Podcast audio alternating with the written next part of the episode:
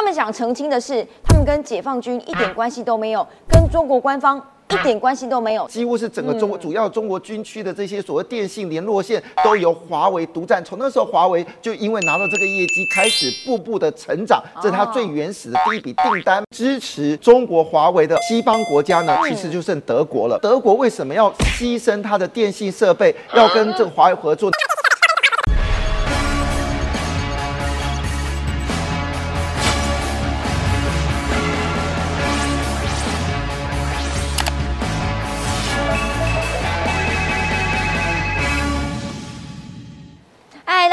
欢迎收看九四幺克数之权力游戏。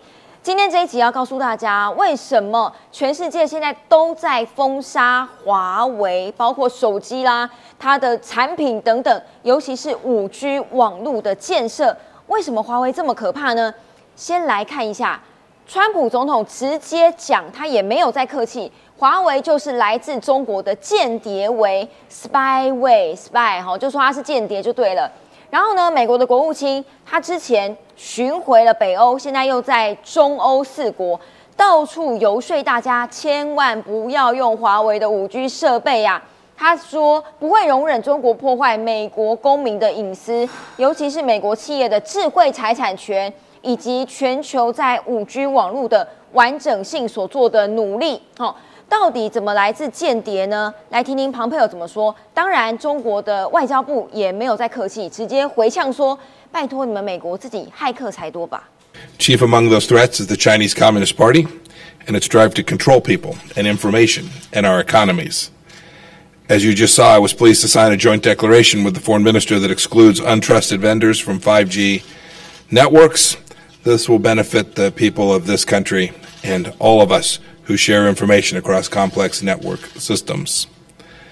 More and more here in Europe and in nations around the world, leaders are taking sovereign decisions to protect the privacy and individual liberties of their citizens. 美方对华为等中国企业的打压越歇斯底里，就越证明这些企业的成功，也越证明美方的虚伪和霸道。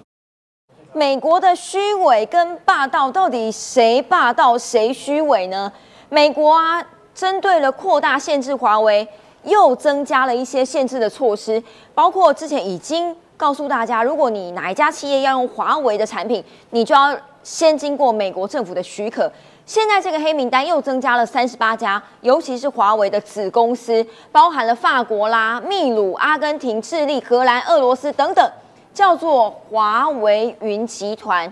另外呢，新一轮的封杀令包括了，也要禁止美国企业跟所有华为的子公司展开包括业务，还有封堵华为取得海外的商用晶片。哇塞，这样全世界根本就买不到华为的产品。请教杰明哥。到底这个对中国的国力，甚或是科技的产业发展有决定性的冲击吗？其实我们看这个逻辑很清楚哦，在川普一开始谈中国企业的时候，他的说法是什么？就是中国呢把东西卖到美国之后呢，赚取美国的资金之后呢，再剽窃了美国的企业的这个智慧财产权，然后卖更多东西到美国。所以他就指出，过去这个从来自于就是中国取得美国资金哦，是以数以兆美金。所以他意思说，中国今年所有这个科技的发展，其实就来自于你卖到美国赚了钱来发展自己的这个科技。那其中呢，在五 G 争霸战，必须说一句话：五 G 争霸战这一次。美国当然要硬起来，为什么呢？因为华为在我们现在全球的所有专利权跟五 G 有关的话，很抱歉，一半以上都是华为制定的。所以如果今天让华为取得全世界，到目前为止总共大概有一百五十个标案呢，这一百五十标案呢，华为自己一家呢，最高就拿到了将近七十八，中兴拿到另外的三十，也就是说，全世界这么多的标案里面，中国大概就占了将近有三分之二。对于美国来说，那怎么可以接受呢？所以当然现在中兴基本上已经被击垮，也是很乖了。那只是。像华为，那为什么中兴被击垮会关呢？因为中兴是上市公司嘛，所以你把它。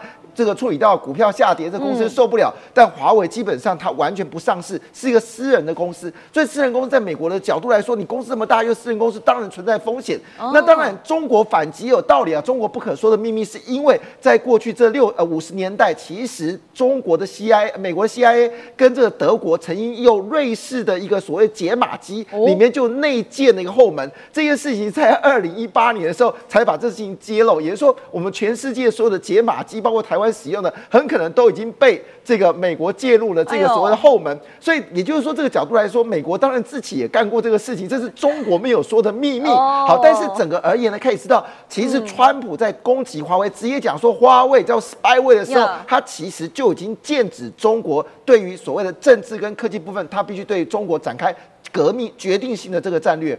决定性的战略到底华为失败了什么东西？告诉你，它其实有好几招间谍招数。第一招科技嘛，哈，刚刚杰明哥讲，美国也用过类似的招数，叫做埋后门。第一招呢，这个是暗藏城市码，有工程师拆解了华为的原始码之后，发现，哇塞，原来呢。华为在深圳的总部可以直接遥控你的手机，存取你安插在手机里面的软体程式码，你要什么，它全部都看得到。然后呢，借着所谓的远端更新，这个程式码据说还可以避开很多企业都有监控网络这样的后门哦。还可以避开哦，然后呢，所有的中国情报人员就可以利用所有的华为设备，哇，数以百万、千万计啊，来进行间谍的渗透。所以杰明哥。他们到底要借着华为中共的间谍，到底想要偷什么、看什么呢？好，我们记得在两年前的时候，韩国曾经有一次的所谓的这个立呃呃，我们说议会的改选。哦。那议会改选呢，用投票，就是大家去投票的时候，结果呢，在野党是占有绝对的优势。嗯。但是经过了所谓的网络投票跟所谓电信投票的时候，大逆转，逆转成是这个执政党变成是最大的一个胜利。当时就有人去解读啊，基本上因为这个系统是用的是华为。而且系统回传到了是中国，所以最后结果事情竟然是，呃，实际的投票跟这网络投票竟然产生大逆转。有人说哦，这掷骰子掷二十次哦。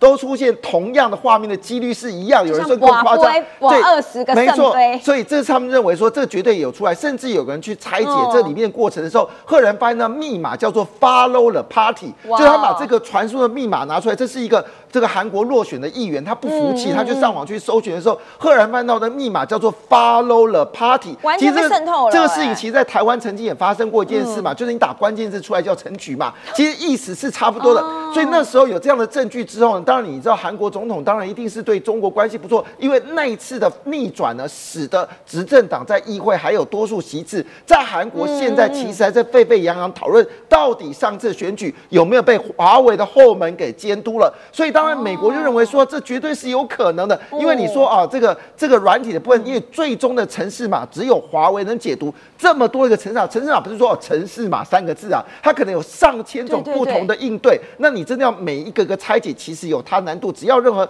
任何的一个字码进去的时候，它能够启动所谓的所谓病毒的这个软体，整个软体重编重新改写哦，这是他们所担心的问题。哇，所以可能大家最担心的就是政治的目的，还有你的个资，可能都因为你用了华为的系统。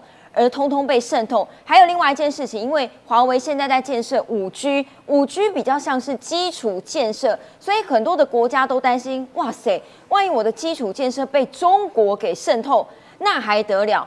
来，再告诉大家，还有第二招，刚刚是科技面的，这个是发生在二零一九年一月的波兰真实的事件，波兰的国安局逮捕了两个人，都跟华为有关系，一个是这个华为驻波兰的销售总监。他是一个中国人哈，呃，中国的名字应该叫做王伟金，应该是这样翻的。另外一个被逮捕的是波兰安全部门的前任职员 D 先生，这个 D 先生就是波兰一家电信公司叫 Orange 的员工。Orange 跟华为其实两家在合作五 G 的业务，结果呢，这两个人都被波兰的国安局因间谍罪给逮捕了。而当下呢，中共的官媒马上。回应哦，他说：“拜托你，波兰有什么好偷的？波兰抓华为的员工背后一定有美国的身影吧？而且在加拿大抓了华为的财务长孟晚舟之后，这个敏感时机，他们觉得存在波兰可能要博取美国赞赏的可能，官媒。”回呛到底有什么好偷？但是事情一定没有这么单纯吧，杰明哥。好，我们其实关键点是这个位置叫做安全部门的前任职员。哦，意思说这个位置代表事情是整个你的电信公司里面的安全是由这个政府的安全部门来控管的时候，发现到哇，这个这个 D 先生呢，其实就是中国的间谍啊。那我们回来谈这件事情是。我们要怎么讲？为什么这个事件在波兰？我这样讲，中国说是因为跟加拿大抓了孟晚舟有关系，其实错了。哦其实波兰、捷克早期的受到这个俄罗斯，就是是我们说的当时的共产党统治完之后，他们其实在情治单位里面就发现到很多都是来自于当时的。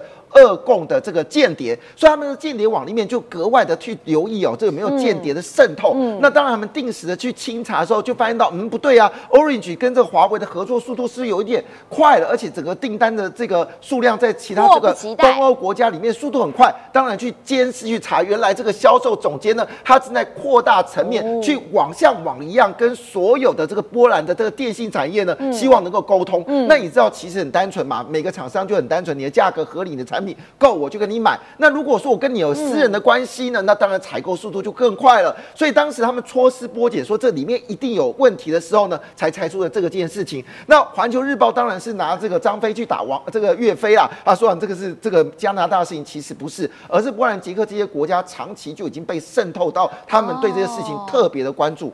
其实，到底华为的员工是不是就是中国间谍情报人员呢？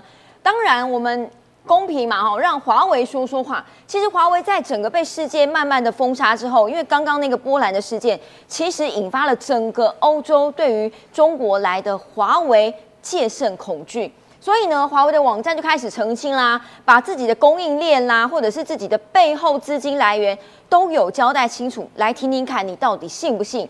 华为说呢，网络安全不是单一国家或是单一企业的问题。呃，华为的零件供应商在全世界总共有五千七百多间，而且呢，百分之三十来自中国，百分之十来自欧洲，三十二还来自美国呢，还有百分之二十八来自亚洲国家，包括台湾、日本还有韩国。然后呢，华为也澄清啊，他们的营业额六十趴都来自中国以外的市场。他说呢。骗及了一百七十几个国家，哎，中国没有那么重要。然后呢，他还澄清说，这个私人企业哈，股权全部都是员工所有。他们想澄清的是，他们跟解放军一点关系都没有，跟中国官方一点关系都没有。但是真的吗？好，任正非能够崛起，他第一笔生意做的是谁呢？当然就是做解放军的生意嘛。哦他早期在发迹的时候，就是拿到了日这个解放军的所谓的电信的标案，从那时候开始崛起。哦那我们就请教一个问题嘛：中国解放军的这个标案有这么容易取得吗？是哦而且是几乎是整个中国嗯主要中国军区的这些所谓电信联络线都由华为独占。从那时候，华为就因为拿到这个业绩，开始步步的成长，这是他最原始的第一笔订单嘛。嗯所以当然觉得任正非当然以前是解放军的，所以拿到解放军的订单，这背后当然的结果就是因为中国的解放军支持了这个华为嘛。还有不要忘记一件事情啊，这个就是我们刚才又讲的张飞打岳飞哦。哦我们刚才前面讲东西都讲是软件嘛，就是中国的软件，台湾叫做软体嘛。对但是你看到不论是什么美国或者台湾跟日本跟韩国、欧洲，请问一下卖的是它软体还是硬体呢？我们举个例子，是美国就是高通嘛，高通卖的是晶片嘛，哦它是硬体嘛。那台湾呢？台湾就台积电帮它代工晶片嘛。那台湾也包括一些什么呃，就是我们说的封封装测试啊，或者散热模组啊，或者印刷电路板啊，或者是一些发射元件，它也是硬体嘛。那日本就是什么？日本就是给的就是呃，韩国就是给的是一些记忆体嘛。那日本当然也给了其他的零组件。这些零组件，抱歉哦，你讲这些这个产品呢，全部都是硬体的。硬体的那最关键点，我们刚才讲的不是硬体的问题，而是传输此过程当中，你是不是一个指令？这个指令就把所有讯息全部转到另外一个方向，所以他没有解释哦说这个。他说没错，零组件部分是全世界的，但他没有提到关键的软体设计全是华为所主原来如张的。此，所以讲硬体叫做张飞打岳飞。但是请教杰明哥，所以如果员工百分之百都拥有这个股权，跟官方一点关系都没有，那在他这样的澄清之下，其实还是有很多的世界国家是买单的，还有很多国家是继续买华为，他们都不担心他们的间谍被渗透吗？好，这是好问题，因为现在能够最接支持中国华为的欧西方国家呢，其实就剩德国了。嗯德国那么对，就是德国。那德国为什么要牺牲它的电信设备，要跟这个华为合作呢？那我们知道，因为。这个德国的汽车在中国具有巨大的利益嘛。那我们过去观察他们的这个呃，他们的这个德国的所有的这个行政跟经济经验呢，似乎他们都爱一件事情，保护德国的汽车在中国继续拥拥有决断性、就独占性的独占性的一个市场。那你想说，这个美国德德国总理怎么敢为了这个华为失去这么多一个市场？我们想想看，以现在的德国的股票的这个结构来看，最大的股票成分。就是汽车嘛，那台湾是半导体嘛，所以德国有不为不可不为。但是英国、澳洲、纽西兰最近跟美国的、跟中国的经济开始越切越嘛。特别事情是，原本英国还是要打算用华为的这个设备，是因为香港问题嘛。那香港让英国人觉得有面子啊，我们在英国是跟你中国签那个合约，你要保持这个香港这个中立至少五十年。那你把这个国安法到了英国，那你就不是打脸我们舍切尔夫人刚你签的这个。合约嘛，所以英国当然就硬起来了。原本是不同意的，现在也同意了。那澳洲跟纽西兰都最近都吃了这个中国的闷亏嘛，所以他们干脆说：我如果不断这个中国的经济，我们将来这个国家永远会被中国牵着鼻子走。所以五眼联盟这个时候大致抵定啊，就是不会用华为的五 G 了。那么英国更下一个命令，在二零二三年要所有华为既有的设备全部都要太清。这所以这个句话也让所有的国家留意到。那现在最观察就是法国是不是也会跟进啊？那法国这次也。也是武汉肺炎受伤最多的国家嘛？据了解，马克宏也在深刻思考，到底要不要完全汰除所谓华为五 G 的设备了。对，所以现在全世界各国都对华为的东西非常的紧张，怕自己的国家或者是各自全部都被渗透了，所以小心你的手机正在泄露你的秘密哦。接下来会怎么发展呢？继续看下去喽。感谢大家，感谢杰明哥，下次见喽，拜拜，拜拜，拜拜。